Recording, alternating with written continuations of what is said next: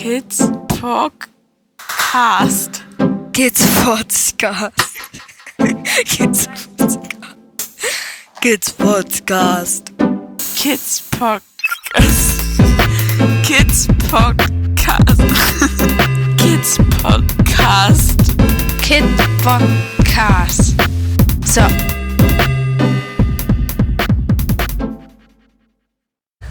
Hallo, Momochi. Hi, Kidspot.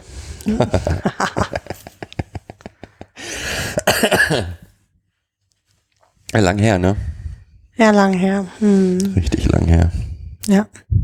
War einfach zu viel gerade. Auf jeden Fall. Sollen wir mit anfangen, mit was ist gerade los in Dänemark? Ja, können wir. Okay, was ist gerade los in Dänemark? Ähm, was ist gerade los in Dänemark? Wir hatten wunderschöne ähm, Ferien in Norwegen. Vielleicht mal vorab. Kann ich nur empfehlen. Eine Reise nach Norwegen lohnt sich immer. Ähm, nach den Sommerferien begann es hier echt ruppelig zu werden mal wieder. So will ich es mal sagen, ähm, mit ähm, richtig heftigen Mobbing der Kinder an den deutschen Schulen ähm, oder an der deutschen Schule, wo sie waren, so ähm, dass wir die Kleinste dann relativ zügig umgeschult haben in eine andere Schule. Ähm, die Große wollte einfach noch ein bisschen zuwarten, glaube ich. Aber auch, ja, da war irgendwann äh, auf Snapchat und diesen ganzen öffentlichen, ähm, zugänglichen Medien die Hölle los. Und so, dass wir uns entschieden haben, mit dem Kind zusammen, dass es eigentlich irgendwo anders hospitiert. Das hat die Schule dann ähm, bombardiert. Die Gespräche mit der Schule waren tja, sehr destruktiv, konstruktiv, sodass wir uns entschieden haben, dass es besser ist, dann Cut zu machen.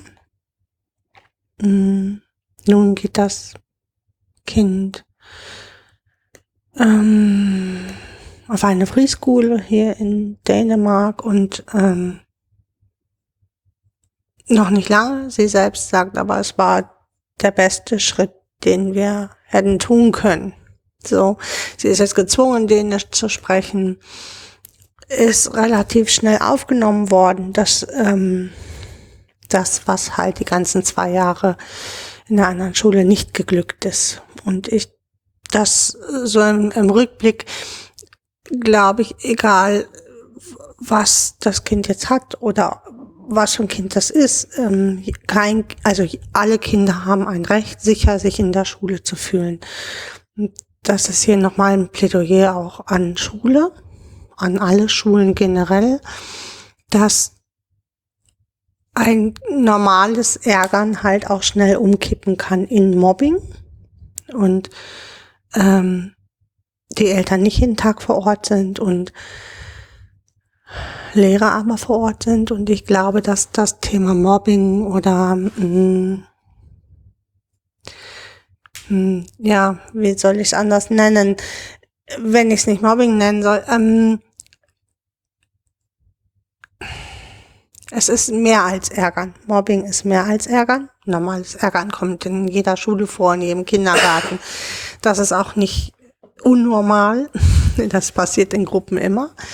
Ähm, wenn es aber irgendwann so ausartet, dass Kinder sich unwohl fühlen und unsicher fühlen in Schule und ähm, es mit handgreiflichen Auseinandersetzungen ist oder Kinder aufgefordert werden, sich selber umzubringen, Ähm, dann ist irgendwo eine Grenze erreicht, die Schule auch für sich akzeptieren muss, dass sie da mit ihren ganz normalen Mitteln nicht mehr weiterkommen. Wobei, da sind zwei Sachen, finde ich, wichtig. Ja. Auf der einen Seite, natürlich trifft es als erstes Kinder, in Anführungsstrichen Pflegekinder, besondere Kinder. Ähm, die anders sind. Die, genau, die Kinder, die anders sind. Mhm. Ähm, das ist so, weil die von Natur aus sich schon nicht in die Gruppe leicht integrieren als, als Person. Und auf der anderen Seite, es ist aber nicht, also was diese Schule gern gemacht hat, war, dass auf die ähm, Besonderheit des Kindes zurückzuführen. Mhm. Und das sind zwei verschiedene Geschichten. Ähm, das Kind ist nicht die Ursache für das Mobbing. Das, was an dieser Stelle auch immer gerne passiert, finde ich, ist, dass die Täter vom System Schule noch gestärkt werden, ja. Weil aus unterschiedlichen Gründen, glaube ich, weil man dem nichts entgegenzustellen hat, weil ähm, man sich vielleicht selber fürchtet, weil diese Kinder Kinder von besonderen Persönlichkeiten sind, vielleicht hat Papa viel Geld gespendet oder wie auch immer. Äh, oder vielleicht ein Lehrerkind. Und keiner kann sich das vorstellen, das Kind doch nicht. Genau, keiner kann sich das vorstellen, dieses Kind doch nicht. Doch, genau diese Kinder. Und diese Kinder fallen ganz oft auch dann durch dieses System oder werden durch das System gestützt, indem es nicht aus- aufgedeckt wird. Und ja, eigentlich ist das nochmal eine eigene Sendung. Würde ich dazu gerne nochmal eine eigene Sendung machen, ähm, weil, also weil ich dieses Phänomen schon lange beobachte. Ich würde gerne zum Beispiel dazu auch nochmal ähm, ein Interview mit Stefan Gemmel machen. Das fände ich an dieser Stelle nochmal richtig gut, weil der da richtig viel auch macht. Und würde mich auch gerne mit diesem ähm, A G T-Trainer nochmal unterhalten. Ich glaube gar nicht, dass das Phänomen mehr geworden ist des Mobbings. Es gibt heute nur andere Kanäle noch, worüber man zusätzlich noch mobben kann. Das Cybermobbing. Ich glaube, dass es Mobbing oder das ähm, Niedermachen von bestimmten Randgruppen schon immer gegeben hat, dieses Phänomen.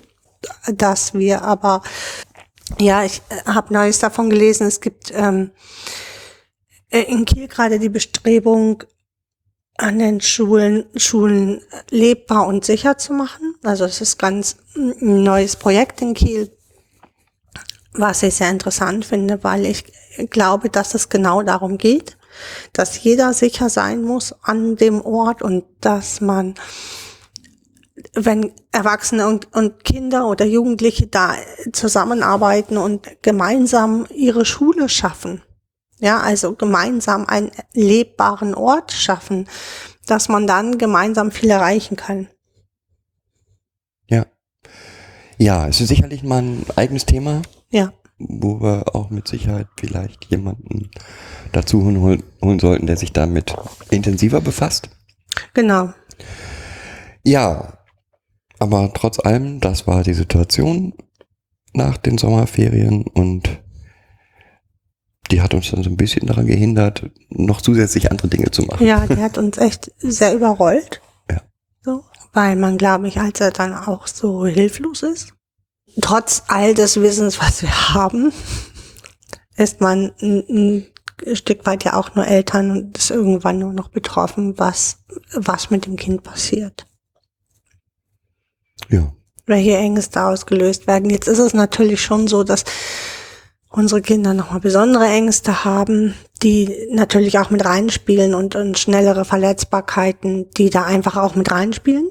Aber ich glaube, du hast das schon ganz gut benannt. Es ähm, betrifft oft die Kinder, die generell schon einfach einen schwereren Zugang haben zu Freundschaftsschließen und in Gruppe sich bewegen.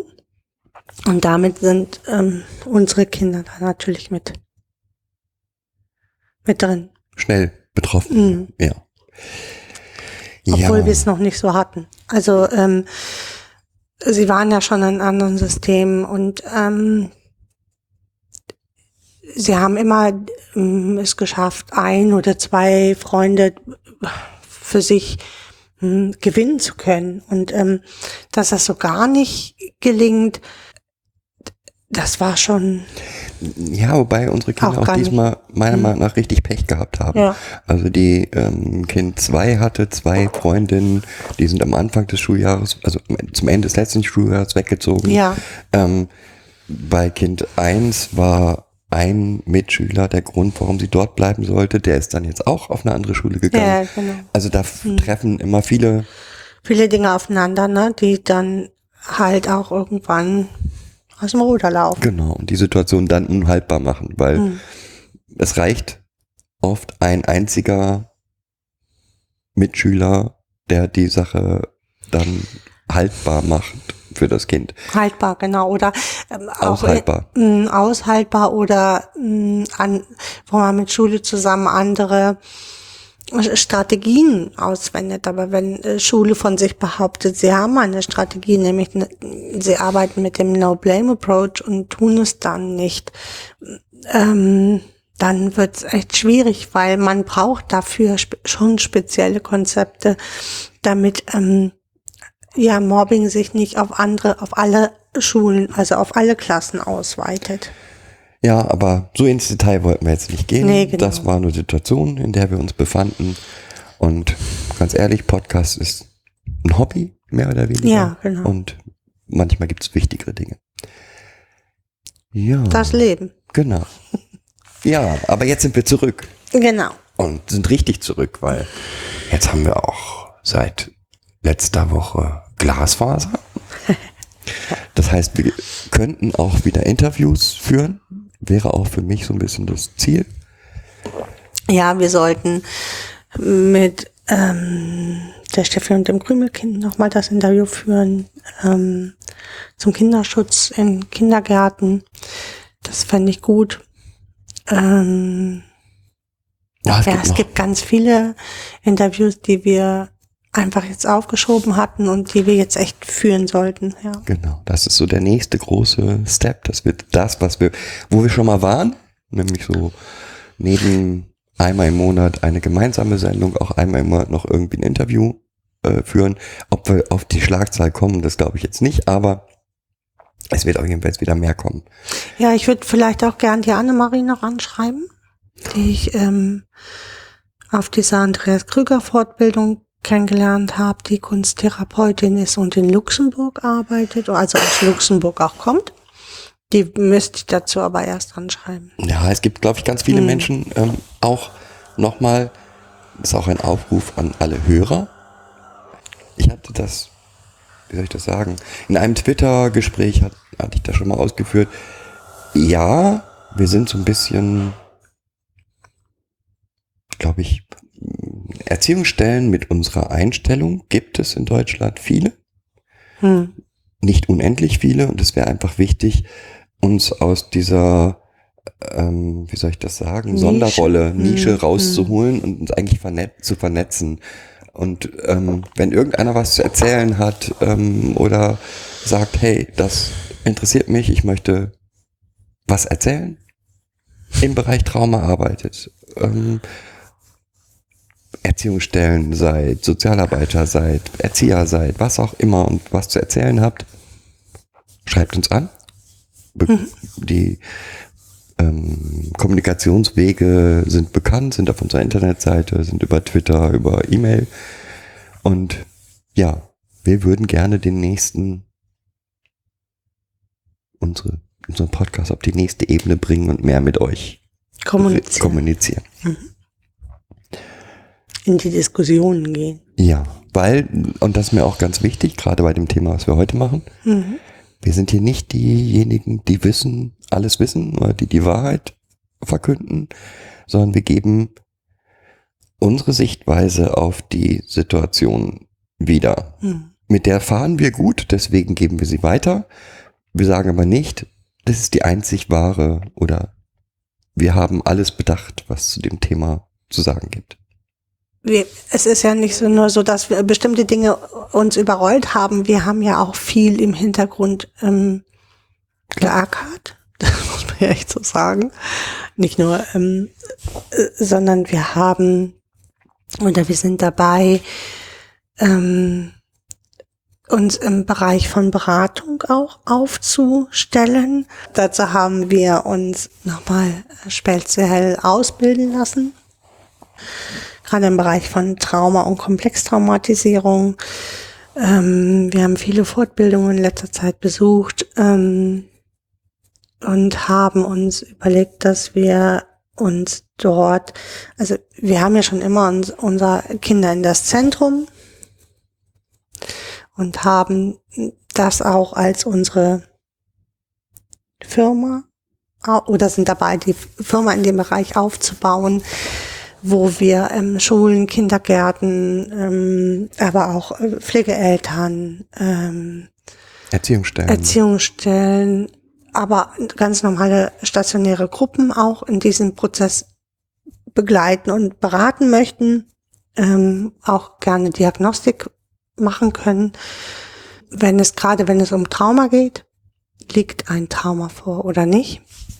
Und dann auch natürlich gerne den weiteren Prozess mit der Gruppe oder mit den Pflegeeltern oder mit den dazugehörigen betreuen und beraten würden. Genau. Da ist es wichtig, wir sind keine Psychologen.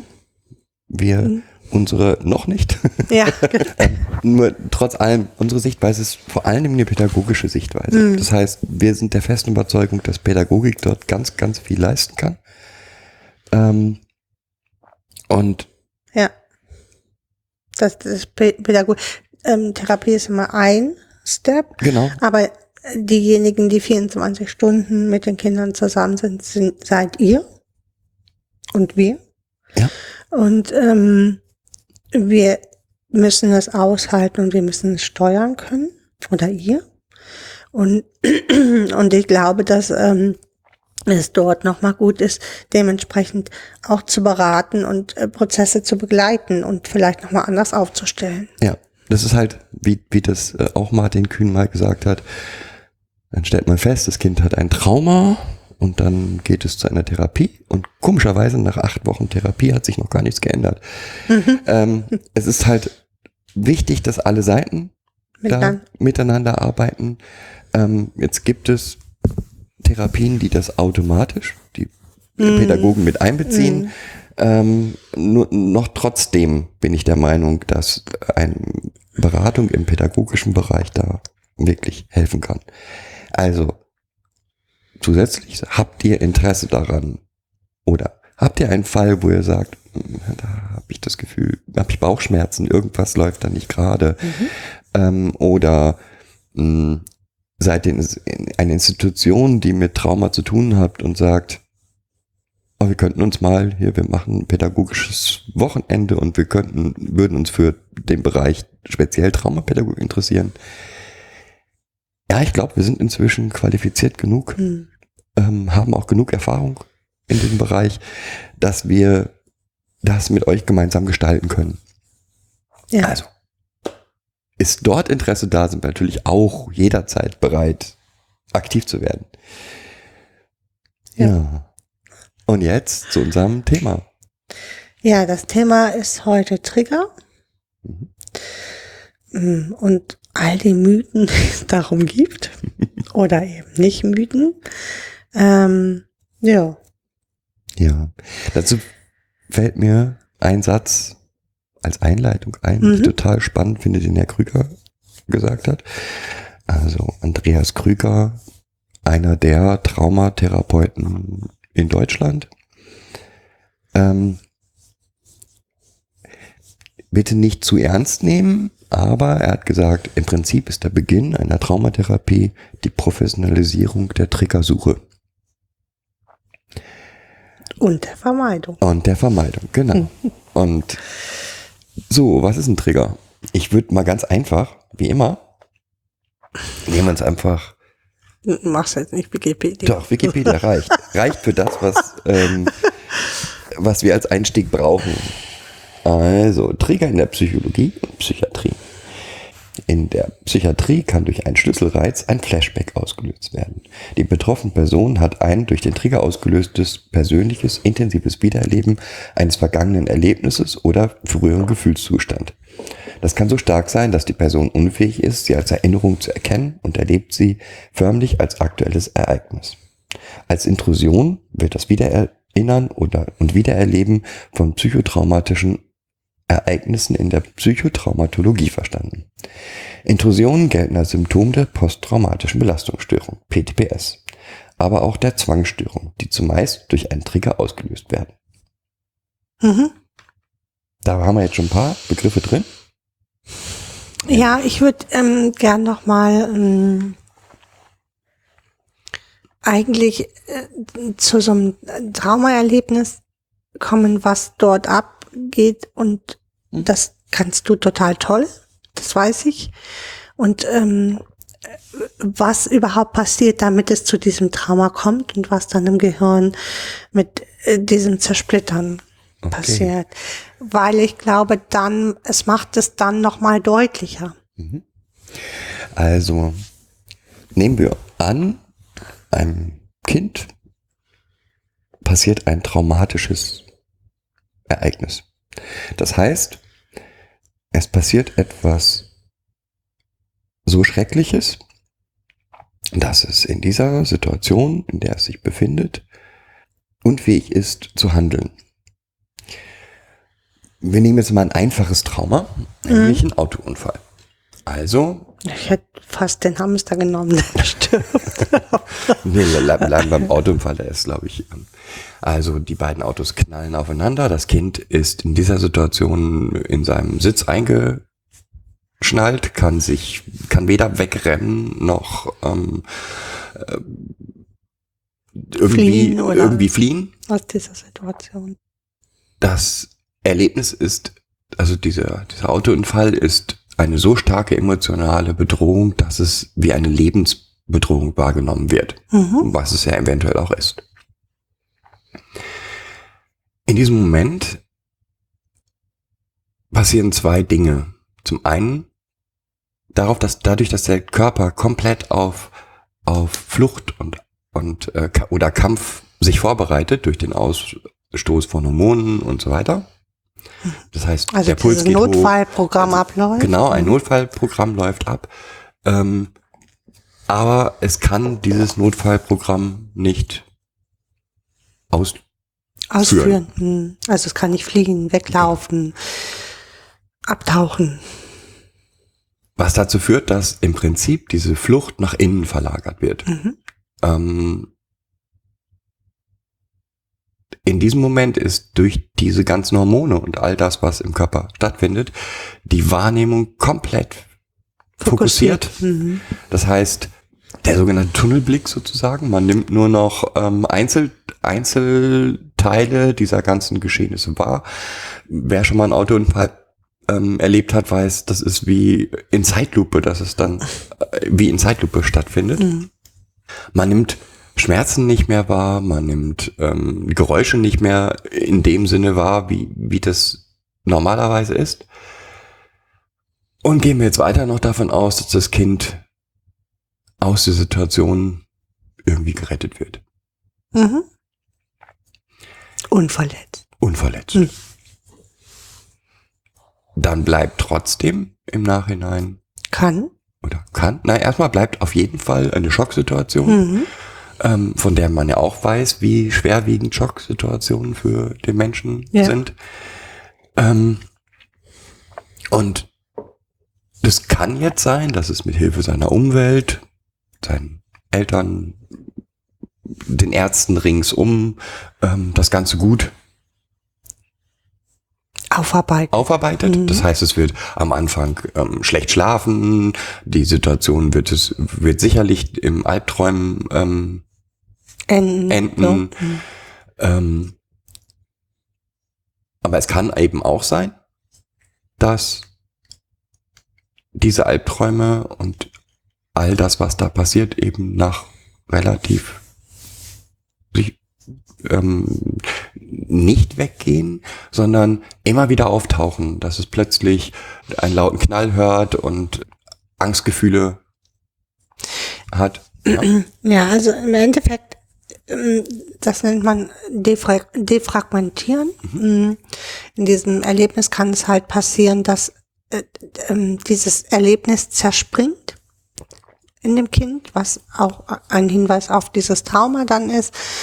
Und das Teile, um sich selber zu schützen, ist Teile in unterschiedlichen Hirnregionen abspeichert, aber nicht mehr als komplettes Bild vorhanden ist oder schon noch als komplettes Bild, aber äh, die Geräusche davon abgespalten sind, ähm, die Gerüche, die es wahrgenommen hat. Also be- dieses Bild in sich in ganz tausend Teile fragmentiert.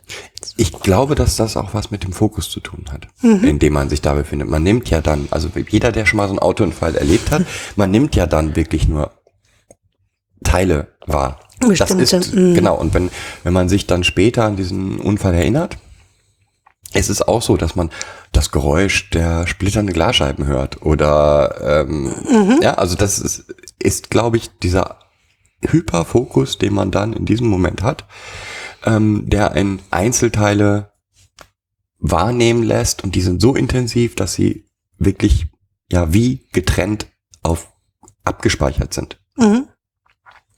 Jetzt gibt es ja aber auch ähm dass dass Menschen sich an die Gefühle gar nicht mehr, also dass die durch diese Schocksituation weiß man ja selber, auch wenn man schon mal einen Autounfall hatte, dass man erstmal überhaupt keine Schmerzen hat. Man kommt aus diesem Auto raus und denkt, okay, das war jetzt mal keine coole Aktion hier.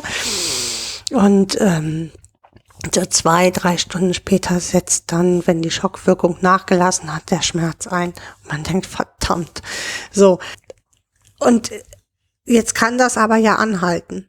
Also dieses Ka- keinen Schmerz zu empfinden wäre dann ja eine weitere Wahrnehmungsstörung, die daraus entstehen könnte, dass ich Schmerzen erstmal gar nicht mehr wahrnehme, weil der Schmerz vielleicht, weil das ein, eine Überlebensstrategie von mir war, ähm, den Schmerz abzustellen. Weil sonst hätte ich das gar nicht vielleicht überlebt. Das, was du, du bist jetzt bei diesem Autounfall, auch, mhm. auch hier muss ich ja bestimmte Dinge abstellen oder muss mein Gehirn bestimmte Dinge abstellen, damit ich dieses schreckhafte Erlebnis über, überdauern kann. Ja, es kann ja auch sein, dass etwas sehr Schmerzhaftes in dem Moment passiert und das ist schon cool, dass unser Körper dann ähm, so, dass das Gehirn so cool ist, so cool ne? ist, dass er diesen Schmerz, den man da erlebt, erst Stunden später mhm. wirklich realisiert. Und solange die, die Zufuhr zu diesem Empfinden blockiert. Über Endorphine zum ja. Beispiel, ne? Also, dass dann ähm, bestimmte Hormone ausgeschüttet werden, wie dieses Endorphin, ähm, dass man halt keinen Schmerz erstmal empfindet. Genau.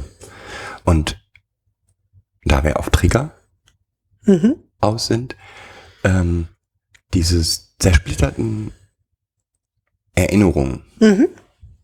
das sind genau eigentlich die Trigger, die wir, die Traumatisierte erleben. Mhm. Jetzt sind wir jetzt bei, bei einem normalen, ähm, bei einer einfachen, bei einem einfachen traumatischen Erlebnis. So, jetzt sind die Kinder, mit denen wir arbeiten, haben eine Besonderheit. Es, sie haben oft keine einzelne, kein einzelnes Erlebnis wie ein Autounfall, sondern man nennt das frühkindliche Komplextraumatisierung, die dort stattgefunden haben, weil sie halt, wir haben das schon mal gemacht, weil sie halt ihren Betreuern oder ihren Bezugspersonen ja auch weiterhin ausgeliefert sind und sie bestimmte Mechanismen anwenden müssen, um weiter überleben zu können. Ja, und es geht da eben nicht nur um ein, eine, ein Erlebnis, sondern ein, wie ich das mal nenne, so ein Wollknäuel aus verschiedensten schrecklichen Erlebnissen, wo jedes einzelne ausreicht, um ein Traum, also um für vielleicht kurze Zeit traumatische ähm, Reaktionen ähm, zu, zu haben, aber wo diese, diese Masse an Erlebnissen plus dann im Nachhinein, an, nach einem traumatischen, Reakt- traumatischen Erlebnis, nicht dieses, diese Sicherheit erlebt zu haben, dann zu der Schwere des Ganzen führt. Also ja, noch mal das ist ein Chronif- Chronifizierungsprozess, der dann ein, ähm, stattfindet und ähm, aufgrund einer auch veränderten Hormonlage weiter halt ein ähm, erhöhte, ähm, eine Hyperarousal, so nennt man das, halt aufrechterhalten wird, ähm, also eine Übererregbarkeit ähm, aufgrund von unterschiedlichen Hormonstellungen, aufgrund von immer wieder wiederkehrenden Erlebnissen, die, die diese Kinder haben, müssen sie eine andere Wachsamkeit ja auch haben. Das ist überlebensnotwendig. Das nennt man in der Fachsprache halt Hyperarousal. Ja, ähm, und nochmal zurück auf den alten... Ähm, auf den Weg, ja. Auf, auf dieses alte Geschichte, also von dem normalen Trauma. Was hilft dann dagegen, ist vor allen Dingen Ruhe, Sicherheit, ähm, aus irgendwie finden, gemeinsamen Weg finden, wie man dann wieder zum Schlafen findet und so weiter. Das, also sich dann besonders geborgen fühlen, ist halt das, was dann genau. einem Kind in dieser, das würde auch jede Familie so machen, mhm. ähm, hilft, damit klarzukommen. Und genau das fehlt den Kindern natürlich auch. Mhm. Also, also Ruhe und Geborgenheit. Chronifizierte Prozesse, aber da sprechen wir ja vom von einer, von einem Traumatyp zwei. Du sprichst ja jetzt von einem Traumatyp eins. Genau. Genau, und dieser zweite ähm, Weg, diese, wo diese Chronifizierungsprozesse stattfinden, ist der Traum, also die Trauma, Traumatyp zwei. Genau. Nennen. Aber an dem einfachen Beispiel kann man jetzt sehr gut einen Trigger erklären. Mhm. Finde ich. Also, jetzt sagen wir mal, das ist alles recht gut verlaufen, sicher gefühlt. Und dann geht das Kind äh, mit Mama auf den Spielplatz und plötzlich hört es Sirenen. Mhm. Und irgendwie erlebt die Mama plötzlich wieder ein ängstliches Kind, ein Kind, das sich völlig erschreckt, das ähm, in sich zurückgezogen ist und ja, wo man das Gefühl hat, irgendwas stimmt hier nicht. Mhm. Oder äh, es riecht plötzlich Benzingeruch. Und das wären alles Dinge, wo man durch Logik darauf kommen kann, okay, das kann mit dem Autounfall von vor zwei Monaten zusammenhängen. Zusammenhängen, genau. Mhm. Ja, aber wir waren bei Traumatyp zwei. Und das Problem ist, dass diese Diese Trigger, also Dinge, die plötzliche Angst wieder auslösen oder plötzliches Wiedererinnern auslösen, extrem unterschiedlich sein können. Mhm. Das heißt, als Außenstehender ist es erstmal nicht möglich zu sagen, es gibt keinen kausalen Zusammenhang, aha, wie bei diesem Trauma eins, wo man sagen kann, okay, ähm, Mensch, vor zwei Monaten hat, haben wir ja zusammen den Autounfall erlebt, da gehen wir jetzt doch vielleicht mal zum Therapeuten mit, vielleicht muss das Kind dann noch bestimmte Dinge aufarbeiten. Da ist irgendwie ist was nicht abgeschlossen. So. Genau. Das, was ja ähm, bei Traumatyp zwei nicht passiert, ist diese Fürsorgepflicht der Eltern, die ähm, ja, die ja auch Verursacher des Traumas häufig oft sind. häufig sind. Genau. Mhm. Und das heißt, ähm, wenn man mit Kindern mit Traumatyp zwei zusammenlebt Arbeit. und mhm. arbeitet, mhm. zusammenlebt, arbeitet, was auch immer, wird man immer und immer wieder solche Reaktionen erleben, in denen sie ganz plötzlich agieren auf etwas, wo man denkt, was wollen jetzt? Mhm. Sicherlich? Nee, nein. Und es gibt eigentlich erstmal vom Prinzip her keine Regel, nach der man sagen kann, das ist der Auslöser. Mhm. Und es geht auch eigentlich nicht darum, ähm, eine logische Zusammenhang zwischen dem Auslöser und dem Gefühl des Kindes aufzubauen. Es kann sein, dass ein, ein solcher Zusammenhang entsteht im gemeinsamen Arbeiten, aber darum geht es eigentlich erstmal gar nicht, mhm. sondern es geht darum, jetzt habe ich ein Kind, das ganz plötzlich aggressiv reagiert oder ganz plötzlich super traurig reagiert oder dissoziiert. Und ich Oder immer wieder von plötzlichen Geruch, Gerüchen spricht oder bestimmte Dinge nicht essen kann, bestimmte nicht Zähne putzen kann. So, ja. so ein, ein, ähm, ein Beispiel, wo man so denkt, Zähne putzen jetzt, ne? Ja klar, keiner putzt gern Zähne oder kein Kind putzt gern Zähne. Wo man aber den Zusammenhang, dieses Kind sträubt sich wirklich immens dagegen und wo man den Zusammenhang einfach nicht finden kann. Genau. Und das Kind aber richtig wirkt beim Zähneputzen oder ihm die Tränen in die Augen schießen, dann kann das eine Art Trigger, kann das Zähneputzen eine Art Trigger sein. Oder wir haben auch schon von einer Art Trigger gehört, die im Sportunterricht aufgefallen ist, wo halt der, der ein bestimmter Pulsschlag dann ausgelöst hat, einen, einen bestimmten Trigger ausgelöst hat. Auch das ist möglich, dass das Spektrum, was auslösend, was Trigger auslösend sein, also was ein Trigger ist, kann halt ähm, gerade im Bereich von Komplextraumatisierung extrem groß sein. Und wir stoßen oft auf Dinge, wo man erstmal davor steht und denkt, ja, hä? Genau. So, hä? Aber da geht es, nochmal in erster Linie geht es um zwei Dinge. Erstens erkennen, es kann ein Trigger sein. Also erstmal für, für sich diese Theorie aufzustellen, ja, dass irgendwas an der Situation, in der wir jetzt gerade waren, könnte ein Trigger gewesen sein. Muss nicht, aber kann. Genau. Mhm. B, und das ist für mich ganz, ganz wichtig, dem Kind klar zu machen, ja, das kann so sein.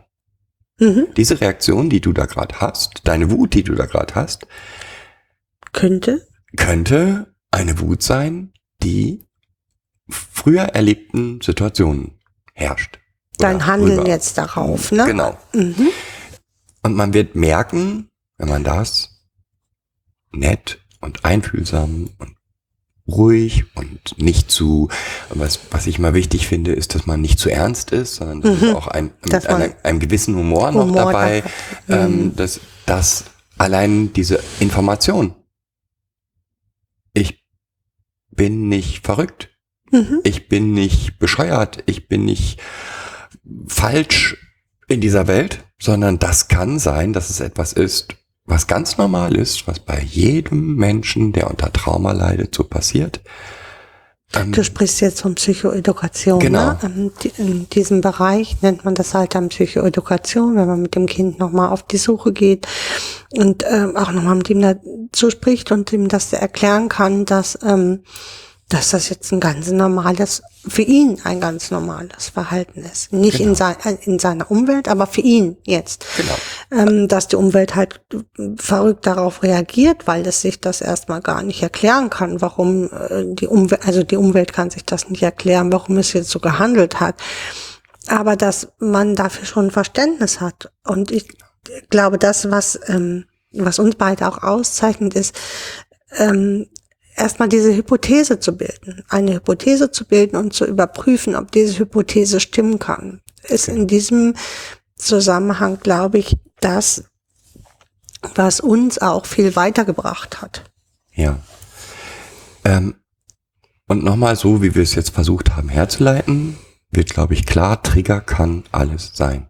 Das kann der, die Farbe des Pullovers des Täters sein. Es kann die Stimme des Täters sein. Es kann die, die Stimmmelodie des Täters sein. Es, es kann der kann Geruch sein. Es kann ähm, der Geruch des Pullis sein. Es kann halt, also die Spannbreite ist halt extrem groß, ne? Von äh, olfaktorisch zu äh, gulfaktorisch, also Geruche, G- äh, Geschmäcker, die wahrgenommen werden, ähm, Geräusche, äh, akustische Signale, die man dann bekommt oder halt auch Bilder und Flashbacks, die richtig hochkommen, wo nur so Sequenzen hochkommen und man die überhaupt nicht zuordnen kann.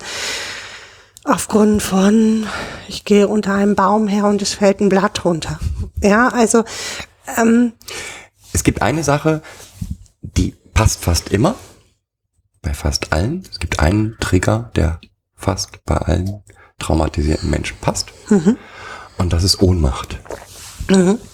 Ähm, dieses Gefühl, ausgeliefert zu sein, nicht selber agieren zu können, ist ein sehr, sehr, sehr weit verbreiteter Trigger. Weil der ja auch vorkommt. Genau. So, weil du bist immer ja in dieser Situation, der, oder das Kind ist ja in dieser Situation ausgeliefert, wie auch immer. Es kann aus dieser Situation nicht entfliehen, weil es halt jetzt die Bezugspersonen sind, die ihm Schaden oder Leid zufügen. Genau. Also jetzt trotzdem, also jetzt haben wir das. Was ist ein Trigger? Wir haben die ersten Reaktionen. Also die erste Reaktion wäre Psychoedukation. Mhm. Erstmal Beruhigung und so weiter, aber da kommen wir gleich nochmal zu. Also erste Reaktion wäre Psychoedukation. Was wäre dann die nächste Reaktion, die man, oder die nächste Sache, die man mit dem Kind versucht? Ich würde jetzt erstmal Strategien entwickeln, äh, damit das Kind sich wieder sicher fühlt. Also man würde Stabilisierung herführen, indem man ähm, guckt, was würde dem Kind dann helfen in dieser Situation oder die, bevor diese Situation eintritt. Bleiben wir jetzt sofort in der Situation. Mhm. Da geht es vor allen Dingen um Reorganisationsübungen. Mhm, also genau. Das Problem ist ja nochmal, jetzt kommt dieses die Farbe und ich bin plötzlich in einer anderen Zeit gefangen. Mhm. gefangen und ich habe Emotionen, die jetzt im Hier und Jetzt eigentlich nichts zu suchen haben. Dann ist das Wichtigste erstmal für das Kind klar zu kriegen, jetzt, wo ich jetzt hier bin, bin ich sicher. Ich finde dieses Bild von Andreas Krüger da so schön mit diesem Tisch. Also ich war jetzt gerade nicht mehr der m- Tageskönig. So. Der Na, König des Tages, der genau. Der König des Tages war ich gerade nicht, sondern es war äh, mein vierjähriges Ich, was ähm, gerade hier das Zepter übernommen hat. Dazu müssten wir das vielleicht das Bild mal mhm. akustisch erklären. Mhm. Also die Idee von Andreas Krüger ist zu sagen, im Prinzip mh, ist ein Kind, was von so Triggern gesteuert wird, und das wird es ja zeitweise, wie Ein, ein, eine Person, die an einem runden Tisch sitzt. Vorne sitzt das Kind, das aktuelle Kind. Das ist eigentlich der König des Tages. Das bestimmt, was, was es essen will, was es trinken will. Es ist ein ganz normales Kind und hat eigentlich zu bestimmen, worum es geht. An dem Tisch mit sitzen aber diese traumatischen Erlebnisse. Die Kinder von vor... Das Kind, was vor zehn Jahren irgendwie was ganz Schreckliches erlebt hat, das sitzt da auch mit am Tisch. Und in dem Moment, wo jetzt so ein Trigger kommt, wie die Farbe Rot, springt der auf, springt dieses Kind auf und nimmt dem König des Tages das Zepter aus der Hand und agiert für das Kind, übernimmt die totale Kontrolle für das Kind und bestimmt, was passiert. Eigentlich komplett schizophren, weil es hat mit der aktuellen Situation nichts zu tun. Aber es ist halt durch irgendetwas getriggert worden, springt auf, rennt um den Tisch, nimmt das Zepter und hat erstmal die... Das ist ein Schutzmechanismus, ne? Also genau. Der angesprungen ist im Endeffekt. Genau. Und ja, was hilft, ist erstmal wieder klar zu kriegen, ich bin im Hier und Jetzt. Mhm. Das, was da jetzt gerade war, war schrecklich. Da war der Schutzmechanismus auch wichtig in der Zeit, aber jetzt ist er nicht mehr wichtig. Ich bin hier, ich bin sicher, mir geht's gut. Und genau darum geht es auch in den Übungen, die man mit den Kindern macht. Das heißt Abklopfübungen. Also irgendwelche Übungen, wo man sich als, wo man seinen Körper spürt. Ähm, Atemübungen, ähm, Meditationsübungen, ähm, kann man tausende von verschiedenen Übungen finden. So eine Übung, was höre ich, was fühle ich. Ne? Genau. Was nehme ich wahr, so. Und äh, bis ich mich wieder richtig wahrnehme. Genau. Also zwei Seiten. Das eine ist, du bist nicht verrückt. Teil zwei, komm wieder zurück ins Hier und Jetzt, wenn so etwas passiert. Das kann man halt auch einüben. Muss man einüben. Genau, damit...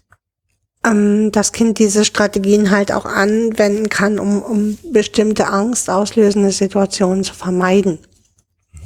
Das heißt, damit es sich vorher zurückholt, bevor es in eine Dissoziation abtaucht oder in, in aggressive Handlungen abtaucht. Ja, auch weil es nicht selten so ist, dass im Prinzip vorher schon eine Grunderregung, die Grunderregung schon gesteigert ist vielleicht in diesem Moment, also man in, das Kind in einer Klasse ist, sich sowieso schon unsicher fühlt und dann ähm, oder in einer Gruppe ist, sich insgesamt unsicher fühlt und dann ist es wesentlich empfänglicher für Trigger als in normalen Situationen. Das heißt, in dem Moment, wo es merkt, oh, ich fühle mich hier gar nicht mehr so richtig sicher und ich fühle mich gar nicht so sicher, so, so wohl und irgendwie merke ich, mein Puls ist schon wieder hoch und meine Atmung geht schneller, ähm, dass es da schon mal wieder diese, diese Übung macht, mhm.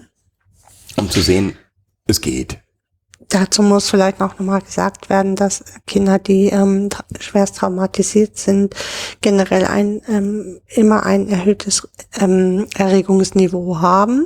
Also aufgrund der veränderten Hormonsituation generell immer immer schon in der Erregung, im Erregungsniveau nennt man das, höher sind, so dass es bis zum bis zum Kippen der Situation gar nicht mehr so wie beim normalen Menschen ist, ähm, der von null auf hundert geht, sondern ich nenne jetzt mal eine Zahl, das Kind hat vielleicht ein Erregungsniveau generell von achtzig Prozent.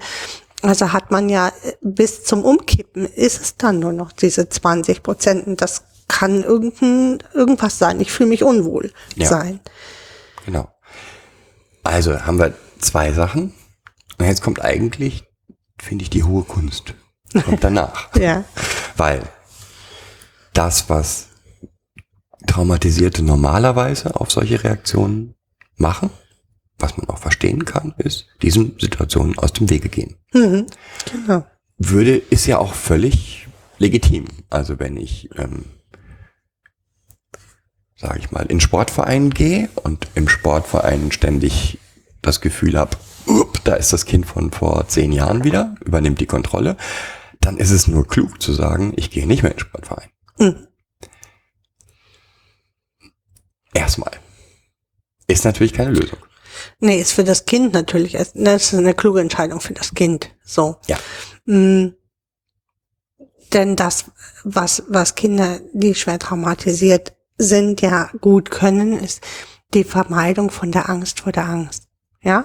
So nenne ich es mal. Also mhm. sie bauen so einen Schutzwall auf, damit überhaupt keine Angst erstmal wieder aufkommt, weil diese Angst, die sie erlebt haben, so überwältigend war. Und sie im Endeffekt jetzt ständig eine Angst vor der Angst haben. Ja, also, dass dieses, dieses Gefühl, was sie, dieses Ohnmachtsgefühl, was sie damals hatten, jemals wieder auftaucht. Damit ist natürlich Vermeidungsstrategie erstmal ein großes, mh, generelles Thema für diese Kinder. Ja. Also das können die gut, vermeiden können die gut. Genau. Aber natürlich entstehen dadurch auch Vermeidungen, die jetzt nicht so besonders... Von sind, Alltagssituationen. Genau, hm. von Alltagssituationen, die jetzt nicht so besonders klug sind. Also nehmen wir jetzt an, zum Beispiel ein Kind telefoniert und hört die Stimme des Täters hm. am Telefon. Dann ist es gut möglich, dass das Kind sagt, telefonieren ich nicht mehr. Hm. So, ist jetzt blöd, weil jetzt kannst du auch nicht mehr mit Oma telefonieren und kannst auch nicht mit seinen Freunden telefonieren, weil das Telefonieren an sich wird als der Auslöser mhm. gesehen. Ja, wenn wir dieses Kind nehmen, mit dem, was beim Sportunterricht einen bestimmten Puls hat, ähm, wird diesen Sportunterricht vermeiden. Genau. Ja, weil das halt gar nicht mehr diesen Puls fühlen möchte. Und das ist die eben, wie gesagt, die hohe Kunst. Und das ist auch das, was, was Stefan, äh, Andreas Krüger als die Professionalisierung der Vermeidung und Professionalisierung der Triggersuche bezeichnet. Es geht darum, den wirklichen Auslöser zu finden. Hm. Zusammen mit dem Kind. Also, wenn das Kind gelernt hat, A, das ist ganz normal, B, ich weiß, wie ich wieder da rauskomme aus dieser mhm. Situation, gemeinsam mit dem Kind auf die Suche zu gehen, was war denn das, der Moment, wo es nicht mehr ging? Mhm. Was war vor diesem Moment, bevor es nicht mehr ging? Ja, das, was du beschreibst, dieses Zurückholen und so, ist mh, gehört mit zur Sicherung. Das Kind muss sich an diesem Ort extrem sicher fühlen und einen sicheren Ort haben, sicheren Hafen haben, wo es sich auch normal bewegen kann, um überhaupt diesen nächsten Schritt gehen ja. zu können. Das muss erstmal sicher sein. Und von daher ist die Aufgabe für Pädagogen wie uns, das erste, einen sicheren Ort zu schaffen. Ähm, jetzt müssen wir diesen sicheren Ort, haben wir schon mal gemacht, es gibt einen inneren sicheren Ort und, und für uns einen äußeren sicheren Ort, sicheren Ort, ähm, der halt dort ist, wo das Kind gerade lebt. Das muss ein sicherer Ort fürs Kind sein. Absolut sicher. Und da gehört der Beziehungsaufbau und die Beziehung ist das A und O, um überhaupt sicherer Ort zu sein.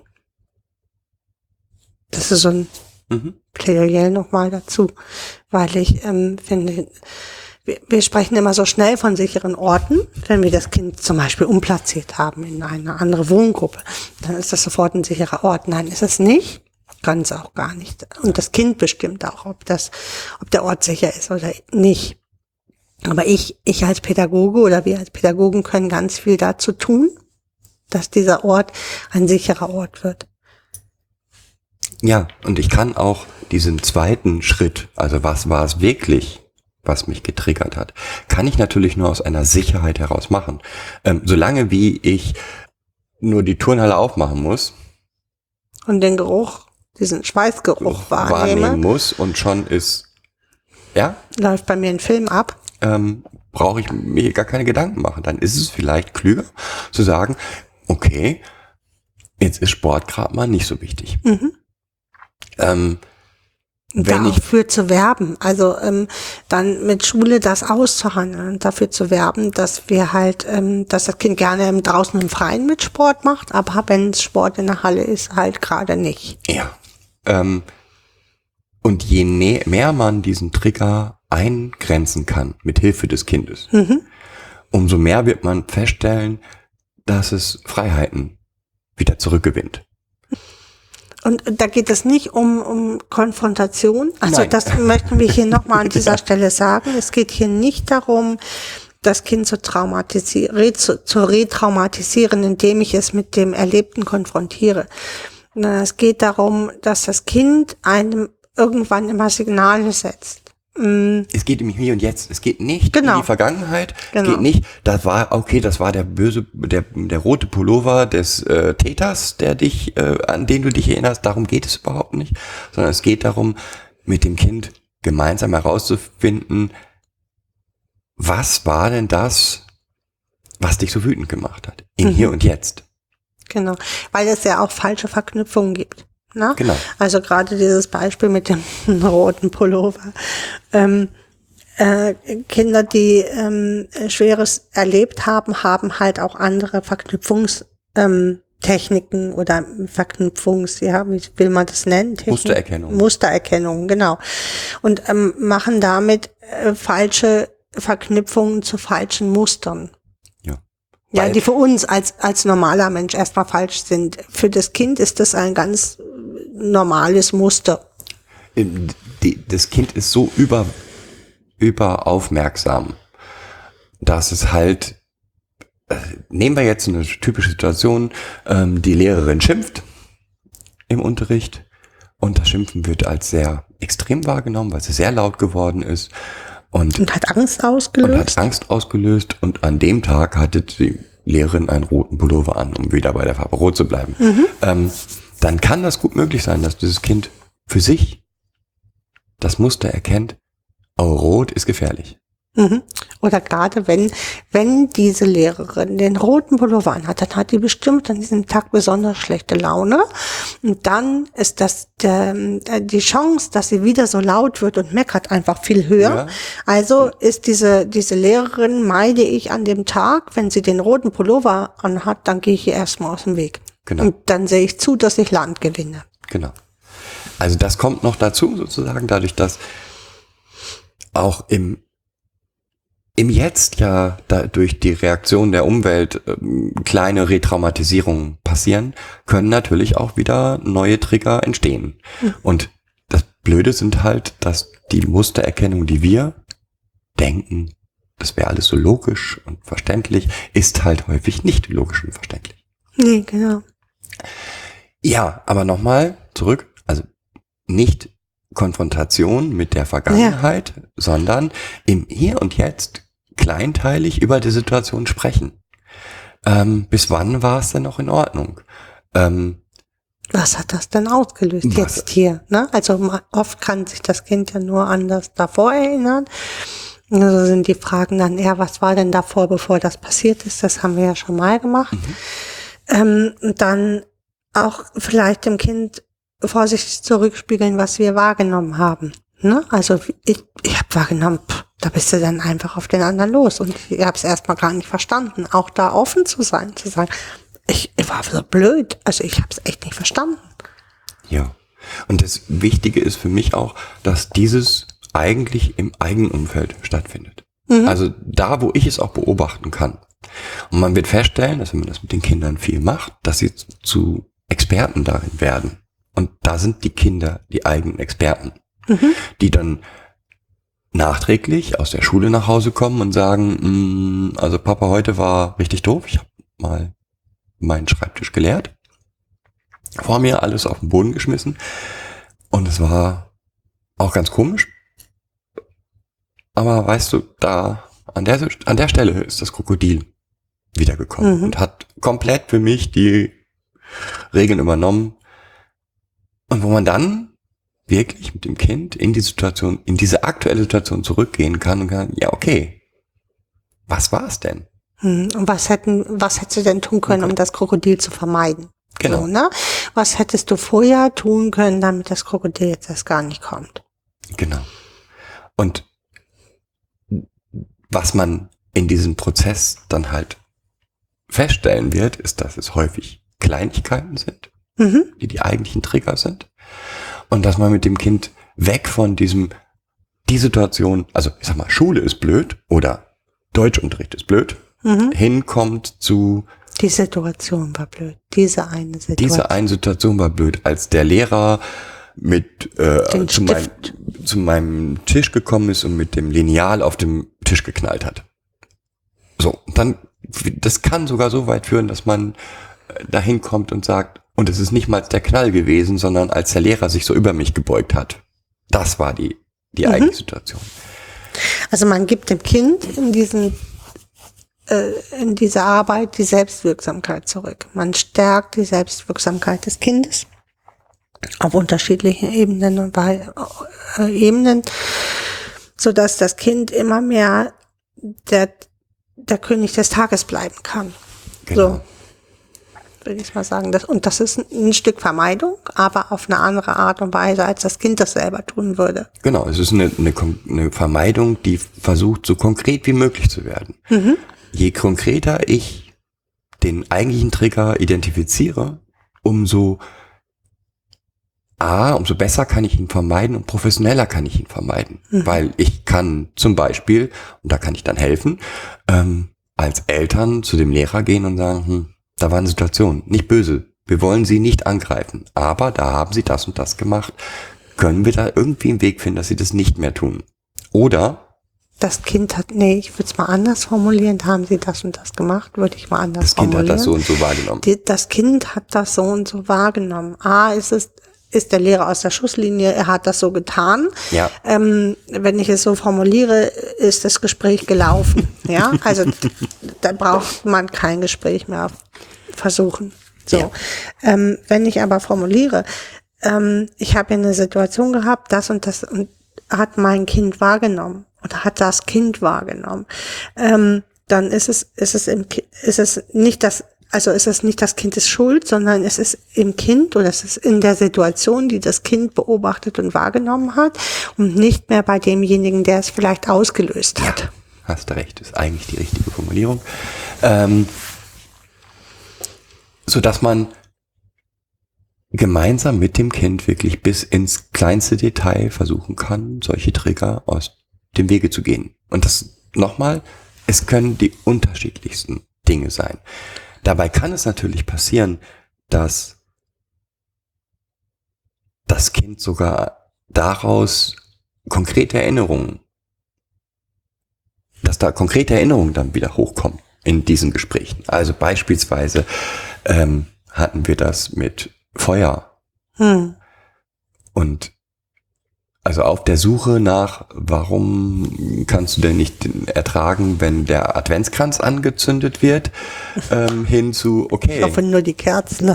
Genau, es geht, genau, ja, ja, ja. Ähm, es geht gar nicht um Adventskranz, es geht um den Geruch von Qualm und der löst aus und dann können natürlich Erinnerungen aus der Vergangenheit hochkommen. Hm. Also das, das ist keine Konfrontation, hm. weil das ist das Kind, was Dinge erzählt, und da ist es ganz wichtig, beruhigend und zuzuhören, egal was da an Geschichte kommt. Die kann noch so schrecklich sein. Man kann davon ausgehen, na, diese Geschichte ist wahr, so wie sie kommt, und das einzige Ziel der Pädagogen ist in diesem Moment, da zu sein und zu sagen, ja, ist schrecklich. Und ja, kein Mensch sollte das ertragen müssen, was du da ertragen hast. Und das ist wirklich schlimm. Das ernst zu nehmen, ne? Genau. Und ähm, es gibt ja viel so äh, die, die Auffassung, dass ähm, das Anbinden an Therapien nicht nötig ist. Ja? Ähm, auch hier möchten wir nochmal daran ermutigen, dass es ein Zusammenspiel aus Therapie und Pädagogik ist. Und dass Kinder, die ähm, sich bestimmten Dingen nähern aufgrund von unserer Arbeit ähm, und Dinge erzählen, dass diese Dinge, die sie erzählen, auch aufgearbeitet werden müssen. Und das kann nur in Therapie geschehen. Ja, und das kann der Pädagoge nicht. Der Pädagoge kann es begleiten, der kann zuhören, der kann, ähm, ja, der kann es ernst nehmen und ernst kann nehmen. Sagen, weißt du was, da ist vielleicht doch eine Therapie notwendig, ne? Und vielleicht möchte ja mit, mal mit jemandem dazu sprechen, der sich da auskennt, der da Experte auf dem Gebiet ist. Ich bin der Experte in bestimmte Dinge mit dir ausarbeiten, hier mit dir den Alltag zu gestalten. Aber es gibt halt Experten, die sich genau da ähm, spezialisiert haben und mit Kindern dazu sprechen, was sie Schlimmes erlebt haben. Und dann kriegt man auch nochmal einen anderen Zugang. Ja, und also ich habe sowohl von Situationen gehört, in denen Kinder so etwas erzählt haben und die Pädagogen nicht in die Therapie gegangen sind mit dem Kind, weil wir wollen ja keine schlafenden Hunde wecken, und da passt wieder der Satz von Martin Kühn. Also Entschuldigung, spätestens dort. Eigentlich ist der rosa Elefant die ganze Zeit im Raum, aber da ist er nicht nur im Raum. Wenn ein Kind von einer schrecklichen Situation aus seiner Vergangenheit ganz konkret berichtet, ist das nicht mehr der rosa Elefant. Der ist schon dunkellila. Ja, und da merkt man auch, dass es nicht nur einen rosa Elefanten gibt, sondern dass der Raum eigentlich ganz oft voll ist von rosa Elefanten, die ja da sind. Nur wir können sie nicht sehen, und das, wir als Pädagogen können sie nicht sehen, weil sie halt zum Kind gehören. Und wir bestimmte Dinge in unserem Kopf uns einfach auch ähm, nicht ausmalen können. Wir sind ja schon gut in bestimmte, ne, darin intuitiv Dinge richtig zu machen. Aber da auch nochmal an dieser Stelle daran zu denken, dass diese rosa Elefanten wirklich immer mit im Raum sind. Und auch nochmal die Ermutigung, Hypothesen wirklich zu bilden und sie zu überprüfen im Team. Bestimmte, also Hypothesen zu bilden und dann sich Handlungsmuster zu, dazu zu machen und zu gucken, ähm, wie kann, wie können wir diesem Kind dann aufgrund von pädagogischen Interventionen ähm, ähm, unterstützen und Hilfestellung leisten. Hilfestellung leisten, dass es die Kontrolle zurückerlangt. Genau. Und dass es nicht zu einem allgemeinen Verhalten, Vermeidensstrategie äh, kommt, zu einer konkreten, professionellen Vermeidung. Genau. Das ist so ein gutes Schlusswort, finde find ich, für heute. Ja. Wir sind immer froh für Anregungen, Ideen, Kritik. Ja. Kritik positiv und negativ gesehen. Ähm, ja, ich danke dir für das tolle Gespräch heute. Ich würde sagen, bis demnächst. Tschüss. Tschüss.